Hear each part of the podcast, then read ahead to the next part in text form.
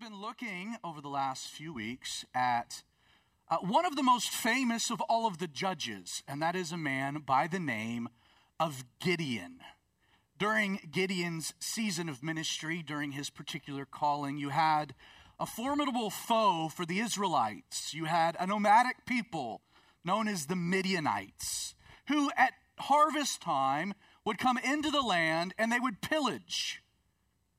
So the Hebrew people would plant their crops and tend to their crops, and just the time of harvest, when they would reap the, the fruit of their labor, the Midianites would swarm in, they would plunder and pillage and take everything, leaving the children of Israel in a tough spot famine and hunger.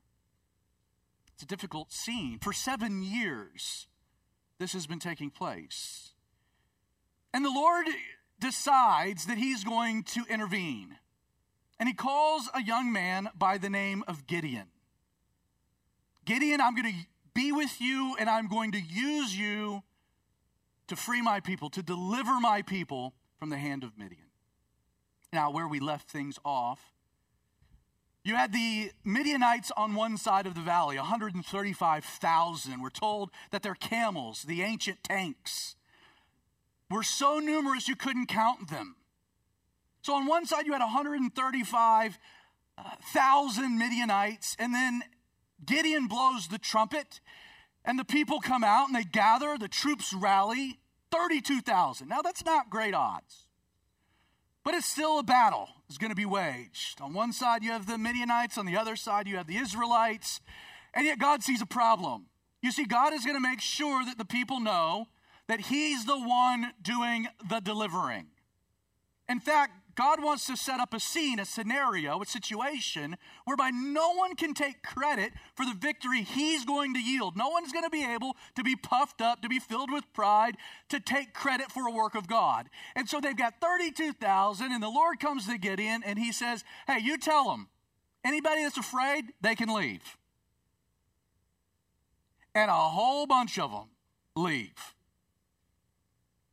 Now, they're left down to about 9,000 or so.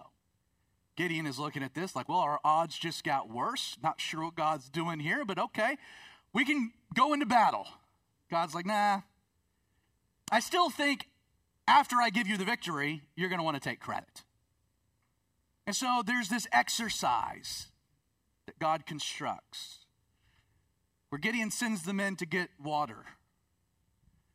And the way in which they gathered the water, the way in which they drank, partitioned this group into two different camps. You see, if anyone ran up and they got on their belly and they, they were lapping up the water like a dog, mouth to water, well, they went into one group. Now, that was the majority. But anybody that went up to the water and they got down on one knee and they cupped the water and they brought it to their mouth, well, they were placed into another group, about 300. Now, Gideon knows what God's doing. And as he's seeing the overwhelming majority going into one camp and a very small minority into the other, he anticipates what the next instruction is going to be. Well, send those guys home. I'm going to use 300. So we're going 300 against 135,000. And there are some Bible commentaries that try to paint this group of 300 as the super commandos. I mean, these were the best of the best, the elites, the Marines, right? The SEALs. You see, they got down on a knee, they kept their head up, they were looking out, making sure, sword in one hand, they were still in the battle, still engaged. But I don't think that that fits the narrative, as we discussed last week, because God loves to use, it's a thing about God, the weak things of the world to confound the wise. In fact, God's strength Paul will say, is made perfect in our weakness. You see, just like in this battle and the battles that you face, sometimes God will stack the deck overwhelmingly against you, not to destroy you, but to make you more reliant on Him for the victory. And then when He intervenes and He addresses the situation, you're not taking credit, you're pointing it to the Lord. So the 300 who are these men? If it doesn't fit the narrative of them being super commandos, you see, I think that the reason they didn't get on their belly is as an older man, once you get down on your belly, it's real hard to get up.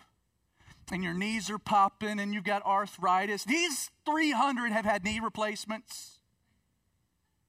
They can't get down to the water, they just get down on one knee and bring it up. These are not the best of the best. Gideon devises a plan, a strategy. 300 versus 135,000. God's going to get the glory. And Gideon knows, he believes, he's got faith. He's included in the hall of faith in Hebrews 11. He believes that the Lord is with him, and he believes that the Lord is going to grant them the victory, even against insurmountable odds. And so he gives all of these 300 men a torch and a clay pitcher to put over the torch to conceal the light. And he gives each of the 300 a ram's horn, a trumpet. Note what he doesn't give them? A weapon. I mean, really, though, at this point, what good would a weapon be against 135,000? Well, I mean, we might as well go in unarmed. So they camp on the hillsides, they spread out. Now, the Midianites, and we're told a, a coalition of people from the east. So it wasn't just the Midianites. You had the Amalekites, you had some other people groups, all gathered together. It's at night, it's dark, people are fast asleep. And out of nowhere, they hear this crash of the pots, and the trumpets blow, and these voices crying out the sword of the Lord and of Gideon. And what happens? They look up and they see these torches around. They think they're surrounded and chaos ensues. And they start fighting amongst themselves. They're disoriented. They're waking up. Their contacts hadn't settled back into their face yet. They don't know what's going on. And, and, and for what they know, they're being invaded. So they start attacking each other. And there's an onslaught that develops. We'll get a running head start. Verse 22 of chapter 7. When the 300 blew the trumpets, the Lord set every man's sword against his companion throughout the whole camp. And the army fled to Beth Acacia towards Zerah as far as the border of Abel Meholah or Tabbath. And the men of Israel gathered together from Naphtali, Asher, and Manasseh and pursued the Midianites. Now understand what's happening. The 300, they set this thing on fire, right? People are freaking out. Chaos is, is, is ensuing. And, and anyone that's not fighting, they're fleeing. So you have this 135,000. A lot of them will die in this valley, but a good portion of them are, are, are going down the valleyways. They're trying to get out, they're trying to escape. Now, the 300 God uses in this moment to set the battle uh, at start. But it would appear that this other group of people that Gideon has already kind of sent away, God has positioned them in certain places because Gideon starts to rally the rest of the tribes. We're given a list and the men of Israel gathered together. Hey, victory would be theirs. Naphtali, Asher, all of Manasseh. They pursued the Midianites. So don't, don't think that it's just the 300 that's pursuing the Midianites. It's all of the children of Israel. God intervenes. God uses the 300. God uses Gideon. And nationalistically, the, the rest of the tribes are like, we have victory. Let's do this. Let's jump in the battle. And so they begin to pursue them. Then Gideon sent messengers throughout all of the mountains of Ephraim, another one of the tribes of Israel, saying, Come down against the Midianites and seize from them the watering places as far as Bethabara and the Jordan. Then all of them, the men of Ephraim gathered together and they seized the watering places as far as Bethabara and the Jordan. And they captured two princes of the Midianites, Oreb and Zeb. Not, not two names you, you want to name any of your kids. Orb and Zeeb. In fact, Orb means raven, and Zeeb means wolf. These are two bad dudes, tough hombres. And the Ephraimites capture them. And they killed Orb at the Rock of Orb. I don't know if it was already called the Rock of Orb or that's what it became known because Orb died at this rock. At Zeb, they killed at the winepress of Zeb. So these two princes of the Midianites are captured and they're executed. So they pursued Midian and brought the heads of Oreb and Zeb to Gideon on the other side of the Jordan. Now the men of Ephraim said to Gideon, Why have you done this to us by not calling us when you went to fight with the Midianites? And they reprimanded him sharply. So God grants this victory, and he uses Gideon. And God has whittled the army down from 32,000 down to the 300. God has a plan. Gideon's being obedient. Yes, it might not make a whole lot of sense. It might defy convention, but Gideon's like, the Lord is with us. And God, I mean, there's a route. And Gideon has, has sent word and he's brought other people into the fight. We just saw the conquest here of Ephraim. And yet, after capturing Zeb and Orb and after executing them, they come to Gideon with their heads, the tokens. You know, hey, we've done our part. They are a little sour that they weren't included in the original battle plan. Hey, what's the deal, Gideon? Did you want the glory for yourself? Why were we not recruited? Why did you not send messages to us? Why were we not there at the beginning? Now, Gideon's got all kinds of logical explanations for this, right? Again, these guys hadn't read the, the, the previous chapters. If they had, they'd know. But here they are in this situation, and, they, and they're scolding Gideon. Now, if I'm Gideon, I'm a little, a little upset about this. Wait a second, you're, you're misplacing your anger at me, the leader, when really it should be aimed at God because he's the one that's kind of like been doing the thing. I'm just being obedient. You know, I think you'll find this happens a lot. Isn't it sometimes that we, we're so quick to, to misplace our anger into the wrong person? They're, they're ticked off at Gideon. Who should they have been talking to? The Lord. And so they reprimand him. So Gideon says to them, Wait a second, guys. That's not in the text. Um, what have I done now in comparison with you? Is not the gleaning of the grapes of Ephraim better than the vintage of Abiezer? God has delivered into your hands the princes of Midian, Orb and Zeb. And what was I able to do in comparison with you? Then their anger towards him subsided when he said that. Now, Gideon is tactful here. You know, the battle's not over, and keep that in mind. The Israelites have the Midianites on the ropes. They've captured two of the princes, but the kings are still at large. There's still a battle ahead. There's still a job to be done. There's still a task in front of them. And Gideon is not going to get distracted by having some squabble with Ephraim. They reprimand him, they scold him, it's misdirected, it's misplaced, but Gideon takes the high road. And he's kind of a smooth politician here. He's like, wait a second. Look at what you guys have done. You know, you're upset that you weren't with me, but look at you. You have the heads of Orb and Zeb. You've had this great conquest. Who am I in the presence of such wonderful men? And so he plays a little politics, he smooths things over.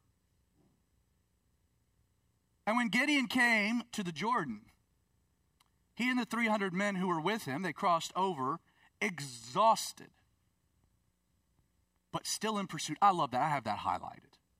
I, I had that phrase, exhausted, but still in pursuit. You know, there is a profound difference between being tired in the fight and being tired of the fight. It, it, sometimes it'll, it'll present itself the same, but there's a difference of being tired of fighting as opposed to just being tired in the fight. Gideon and these 300 men, they're in the battle. And they're exhausted. And they're tired. And they need nourishment and they need a retreat and they need a reprieve, but they are still in pursuit. I love they're exhausted, but they're still pursuing. Guys, there is no break in the spiritual battle that you're in. And the moment that you think there's a break, the enemy is just trying to stab you someplace else. It is a constant battle, it's a continual race. And yes, we can get tired and we can get wore out, but we should never give up. We should never seek to tap out. We should come to the Lord for renewed strength and vision. So Gideon comes to the Jordan, the 300 men. They're, they're exhausted, but they're still in pursuit. They're still in the fight. They're still pressing on. Then he said to the men of Succoth, Please give me loaves of bread to the people who follow me, for they are exhausted, and I am pursuing Zebah and Zalmunna, kings of Midian. And the leaders of Succoth said, Are the hands of Zebah and Zalmunna now in your hand? that we should give bread to your army? And so Gideon said, For this cause, when the Lord has delivered Zebah and Zelma, uh, Zalmunna into my hand, then I will tear your flesh with the thorns of the wilderness and with briars. The men of Succoth. We, we don't actually really know specifically where Succoth was located. Obviously, this is an ancient city. Um, it's located near the Jordan. It's along the path of the pursuit of the Midianites. They're exhausted. They're still in pursuit. They're wanting some, some bread, some food. These guys are used to eating, you know? They're out of shape. They need, they need some nourishment. And so they come, Minnesota, give us something. And they're like, eh, um, have you, have, are you victorious? Do you actually have the kings in custody? Have you actually gained the victory? What are they doing? They're hedging. You see, they're thinking, well, if Gideon actually uh, fails at this and somehow uh, the tide turns against him and the Midianites then are now gained a victory, we're going to be in this tight spot because, well, we helped Gideon. Now we're not being loyal. And so they're going to, it's going to come back on us. So they're basically saying, yeah, thanks, but no thanks. We're going to be Sweden right now. We're going to be, we're, gonna, we're just going to take a neutral position. Now, they're in the children of Israel. They should not be taking a, a, neutral position. They should, like the Ephraimites and like some of the other tribes, they should be in the battle, at least supporting those that are. And yet they're tapping out. They're like, we want to see which way the wind blows. And Gideon's like, oh, oh, oh. Well, here's, here's the deal. Men of Succoth, the Lord has delivered, verse 7, Zebah and Zalmunna into my hand. So this is prophetic. This is going to happen. And when it does, guess what? I'm coming back. And I'm going to tear your flesh with the thorns of the wilderness. There'll be a reckoning. And he moves on. We're going to see the reckoning in a little bit. Verse 9, verse 8. So he went up from there to Peniel spoke to them in the same way. The men of Peniel answered, just as the men of Succoth answered. So he said to the men of Peniel, saying, When I come back in peace, I will tear down this tower, which is, you know, they would have a safe tower, they would have a, a place, you give them a vantage point. It was kind of like, kind of like the walls to the city, but it was a strong tower. It was a place uh, where they would take refuge and they would find security in. So he tells the men of Succoth, It's coming. And these men of Peniel, I'm going to tear down your tower because you're not aiding, you're not helping, you're hindering, and you're playing footsies with the enemy. This is your moment, and you are failing, and there will be a recompense. I will tear down this tower. You know what's interesting at this point, just in the arc of Gideon, we, we see a lot of a lot more faith than we did early on, right? You know, early on, you know, when Gideon is being called by the Lord and the armies come out, and, he, has been given promises. Mean, Gideon's like, Do I really know I heard from God? He's throwing out a fleece, right?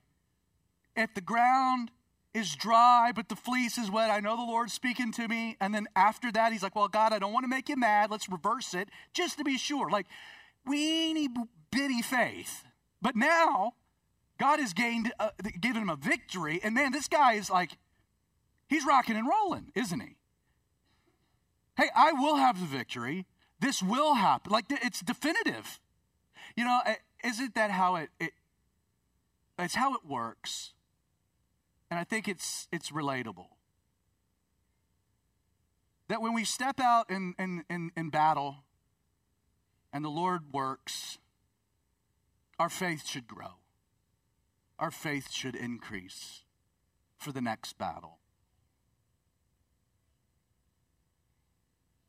Please don't let the victories of the past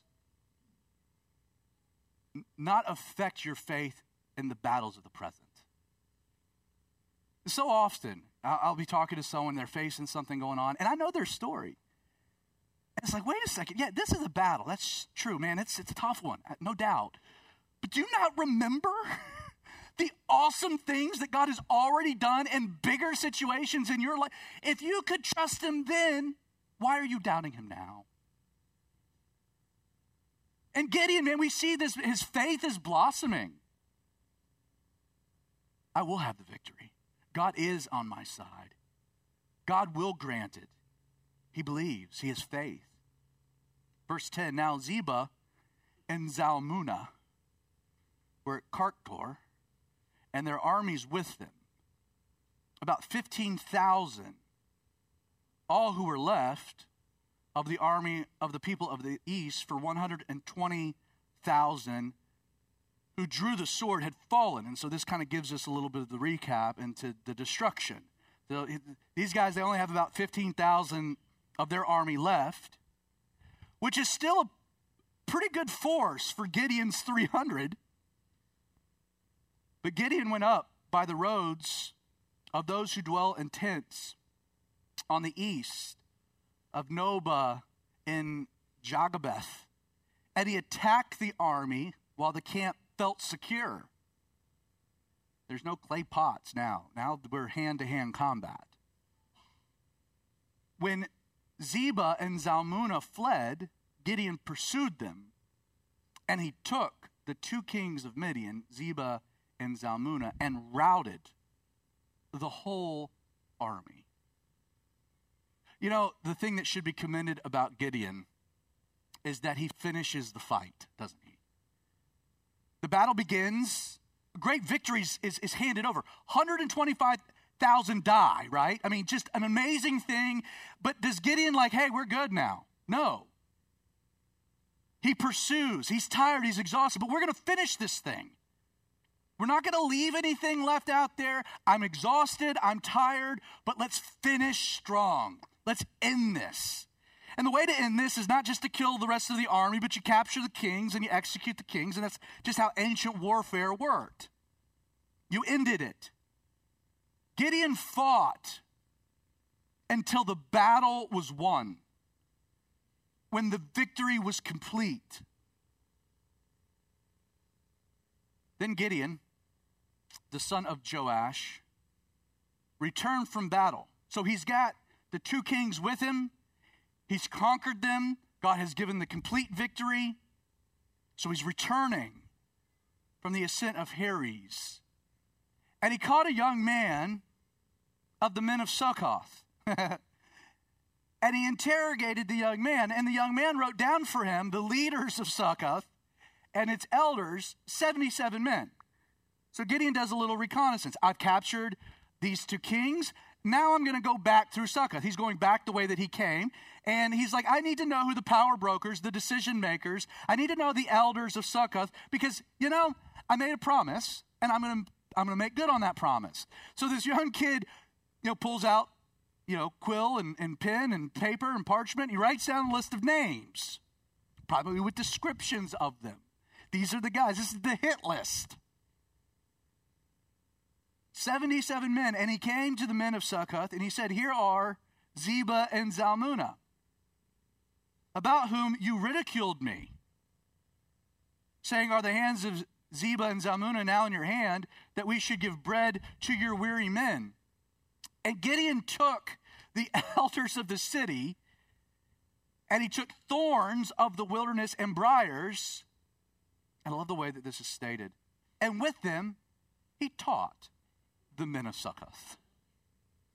Now, there's a little debate into exactly like how far this lesson went.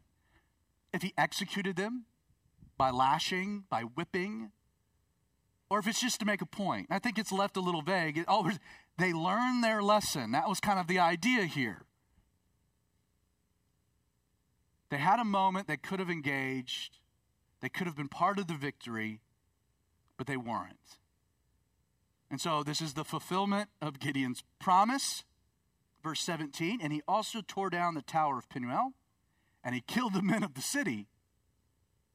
And he said to Zebah and Zalmunna, What kind of men were they whom you killed at Tabor?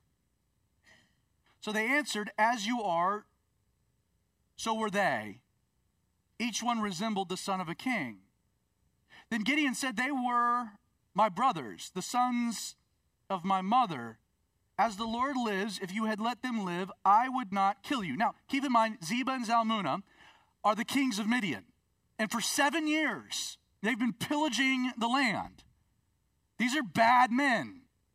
They've committed crime against Israel. They're guilty as charged. And so Gideon has them, and we have a bit of a trial taking place where Gideon's like, hey, you've done some really terrible things. And then Gideon makes a statement like, you know the men that you killed at Tabor? Do they look familiar? They were my brothers. Now, we don't know if they were actually Gideon's brothers, which does kind of change the, the story in the beginning parts of just this hatred towards the Midianites and maybe the resistance. More broadly, you could look at this where he's just saying, I know what you've done to my people. The crimes you've committed. You were not merciful. There was no mercy. You were wicked. You were evil. You were heavy handed. And if you had treated people well, this could have worked out differently. But because you didn't, I'm going to treat you the way that you treated your enemies. So he said to Jether, his firstborn, Rise and kill them. But the youth would not draw his sword, for he was afraid, because he was still a youth. So Zebah and Zalmunna said, Rise yourself and kill us, for as a man is, so is his strength. So Gideon arose and killed Zebah and Zalmunna, and he took the crescent ornaments that were on their camels' necks. And this is kind of a, a trophy of this. Now, this is an interesting scene. Zebah, Zalmunna, they get captured, they get brought, they're tried. Gideon finds that they're guilty, and we're going to have justice measured out. Now, Gideon is wanting to add a little injury to, to insult, insult to injury. And so he tells his firstborn, who's a youth, we don't know how old Jether is. He's like, pull your sword and kill them. I want you to do it. And he's like, no, dad, I'm, I'm not doing this. He's afraid. And, and we're given like the reason he's a bit of a, he's a youth. And it doesn't seem like that this was just in him to do. And, and this will, I think, become a little bit applicable to the next story in the next chapter when we look at the sons of Gideon. It gives us a little insight into the family dynamic. The firstborn son, he's not a warrior like his dad. He doesn't have that, that cutthroat instinct. And so Zebah and Zalmunna are like, whoa, he doesn't want to do it, buddy. Why don't you do it? And, and they make this statement about, about the, the strength of a man. Draw your sword. Now, the dynamic here is that Zebah and Zalmunna are a little worried about little Junior cutting their heads off because he's not real strong and first whack might not work very well. And like this might be an, an, agony type of dynamic. So like you're strong, make it quick, and it's what happens. They they you know, their decisions did not get them ahead in life.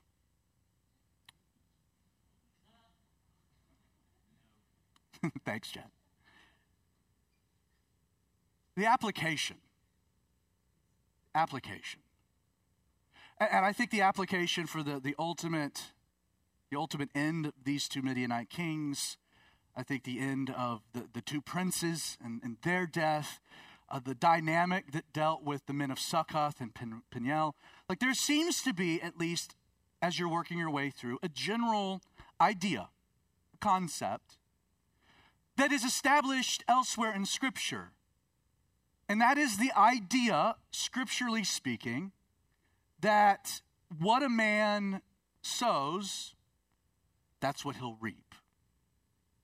And we see evidence. Everyone is getting the just due for their actions. Actions have consequences. And, and we like to see it balanced for it to be just, but the decisions we make carry an effect reaping and sowing. You know, Creighton, a few weeks ago when, when he spoke, he, he made the point that so often we see uh, concepts illustrated in the natural world meant to aid us in understanding the spiritual world. This is one of those. whatever you sow, you reap. That's what happens. It's a law of nature in the physical world, and it's applicable to the spiritual world. The decisions that you make, the actions, the choices, they what you sow will come back around. You will reap what you sow. If you sow grapes, you'll end up with a vineyard, not apple trees. If you sow apple seeds, you know, those trees are not sprouting bananas like you're going to get apples. Like there is this basic fundamental idea. We see it in the world, in nature. We decided this year not to do a garden. Just busy and sports with the kids and you know, like everybody else, we had built a really nice pandemic garden, you know. Early days of the pandemic, everybody's getting bored and it's like, we need food. so we planted a garden. But this year is like, we're not going to do it. But we wanted something other than just weeds. So I, I bought on Amazon a bag of wildflower seeds. Like, oh, we can get some butterflies and some hummingbirds. It's, it'll look nice. So we threw those seeds out. We did not get tomatoes. We got a lot of wildflowers because it's just a natural principle. In our lives, you'll reap what you sow. If you're spending time in God's Word and you're sowing to the Spirit, you'll reap the Spirit. In fact, you'll reap life. If you sow to the flesh, we're told, you will reap of the flesh corruption. Like, what are you sowing in your life? Because that's what you'll reap. And it's a given principle. Now, people will say, well, wait a second. Wait a second. Is it the idea of sowing and reaping, though, kind of antithetical to really what the essence of the gospel message is? Because doesn't the gospel message say kind of the opposite? That, you know, I'm going to sow a life of sin, and then I'll come and I'll give my life to Jesus, and I'm not going to reap what I was sowing. Instead, I'm going to get the opposite of it blessings, life, eternity. So, wait a second. So, how does that fit within this fundamental concept? Oh, oh, oh. Don't be naive. The principle of sowing and reaping is still in play. You sowed a life of sin, and there was a reap, a harvest of that life. You just weren't the one that reaped it, Jesus did. You see, Jesus does give us life, and He gives us the opposite of what we deserve. That's what grace is. But the only way He can do that is He reaps what we've sown death. You see, what Jesus took on the cross, that's what I deserved. We reap what we sow. And we see this illustrated in this text. Now, Gideon, a wonderful story arc, like some great stuff. Again, he's, he's an Old Testament hero. You can't talk about the Old Testament or talk about this season of the Judges without pointing out Gideon. It's an amazing thing. And what happens immediately upon all of this victory, it's a very dangerous place, but Gideon handles it great, and then he doesn't handle it great.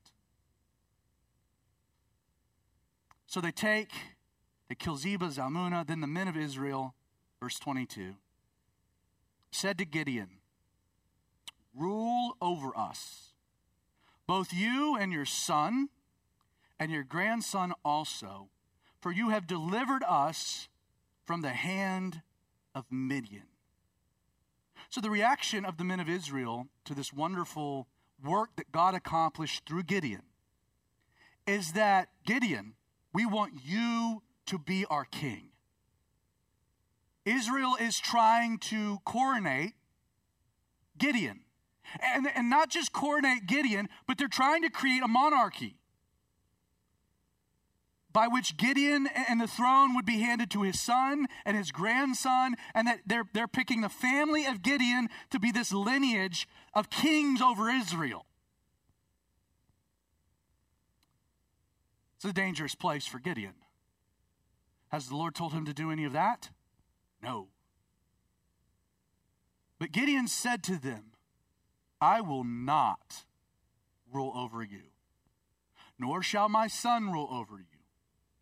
The Lord shall rule over you. And this is that moment that you're like, Gideon, good job. Great job. You had an opportunity to be king.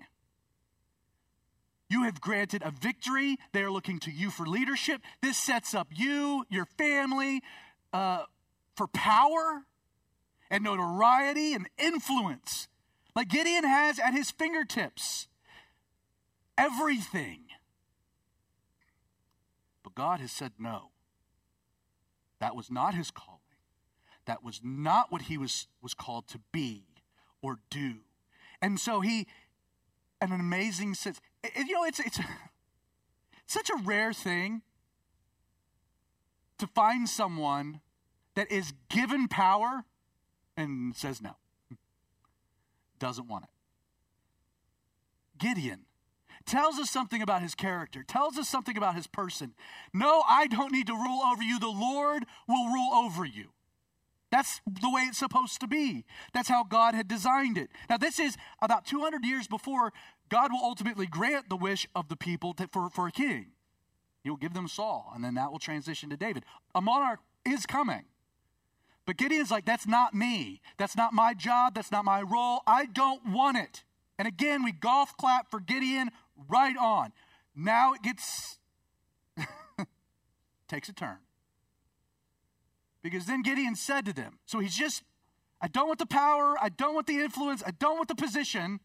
However, I would like to make a request of you that each of you would give me the earrings from his plunder.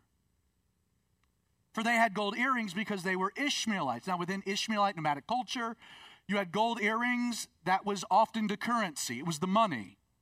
Gold was a valuable commodity. It was used to buy, sell, and trade.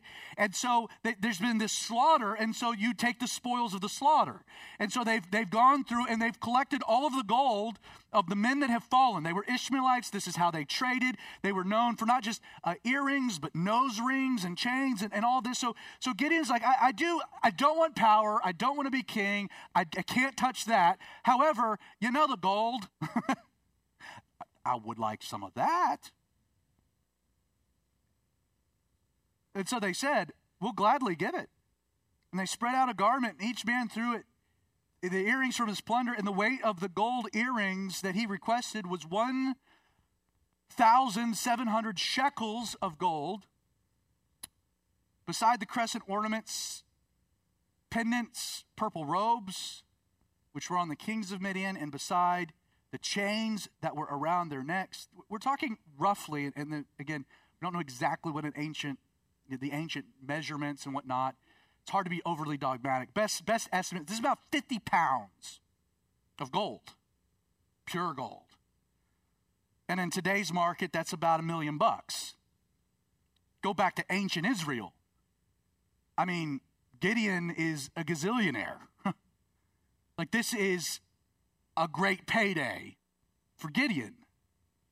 So, Gideon, note, doesn't want to be king, but he's like, I'll take the money.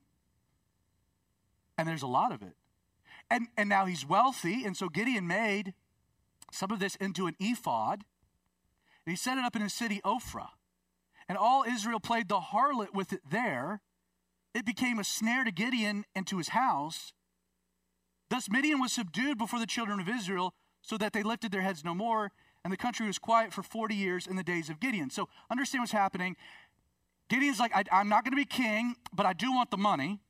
I'll take a payday.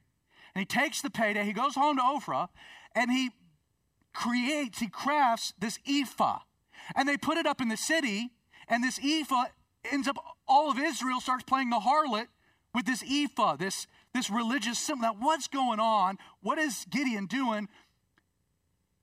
So, an ephod, if you go back to Exodus, was the, the garment that the high priest would wear. And, from the ephod would hang uh, the breastplate which would have the precious stones of Israel. It would also have a pouch that would hold the, the Thummim, the Urim, the, the, these, these dice type things that they would decipher God's will. It was definitely a religious garment and it was directly connected to the high priest. Is this something that Gideon wore? Was this something he put up? It seems to be that what Gideon is doing here, while it might not have initially been overt, it definitely becomes this way. He's, he's setting up another place to interact with God. Now, Gideon has had this great relationship with God. Like God came with Jesus came with him in a Christophany, and they, they, they talk face to face, to which Gideon then reveals what's going on after he takes the rock and it consumes the, the meat and whatnot. This cool story. I've seen God, I'm going to die. And then God speaks to him, No, you're not. And you go through Gideon's life, and God is speaking to Gideon all the time. Now, don't forget that Gideon has had a problem with Ephraim. Now, we got that little weird where they come and they rebuke him, remember? They wanted some recognition. They wanted to be in the fight. They felt a little slighted, a little shade. So they rebuke. Doesn't seem like Gideon forgot that. Why? Well, because within the borders of Ephraim was the town of Shiloh. And it was at the town of Shiloh that for the majority of the time, the tabernacle was erected and it's where the priests were, it's where the worship of God commenced. And it's almost as though, at least the case can be made, that, that, that Gideon's like, you know what? I don't want to support you. I don't want any of my people going to Ephraim. We're going to shun you, set you aside. You can come here and worship God. You don't have to go there. And God views this as harlotry, spiritual harlotry.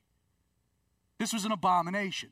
So Gideon rejects being king, but he's like, you know, I got a great relationship with God. You guys want to come and, and I'll enter, you know, I'll help.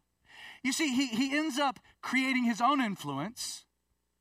He has his own money. Continue on. Let's just read a little bit more, maybe finish out the chapter.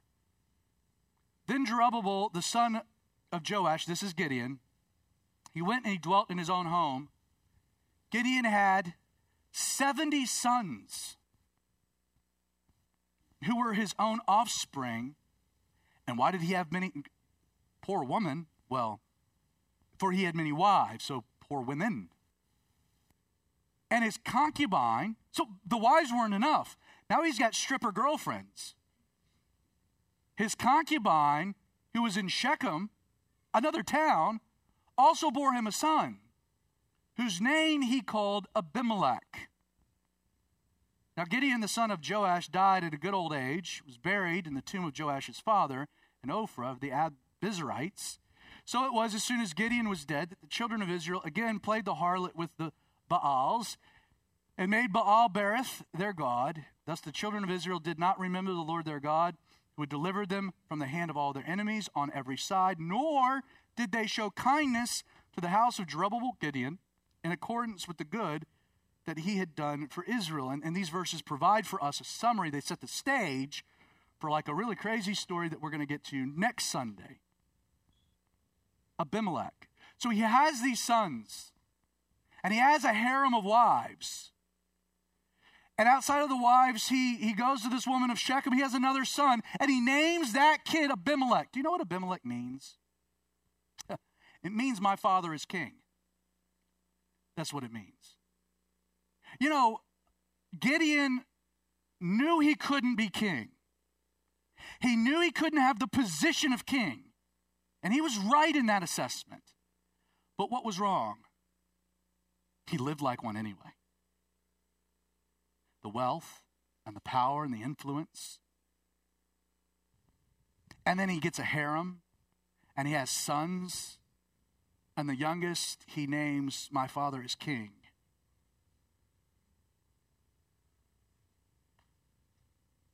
Gideon falls flat on his face, doesn't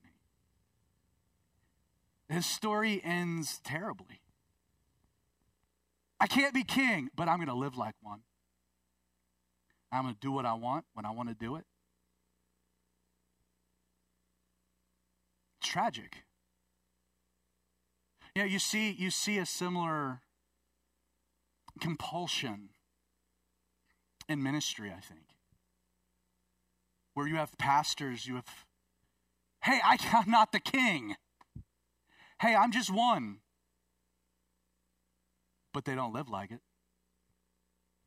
You see, there tends to be a disconnect sometimes of what comes out of someone's mouth and what they actually do. They talk a great game, but they live the opposite way. This is the plight of one of my favorite pastors. Totally messed it all up, man.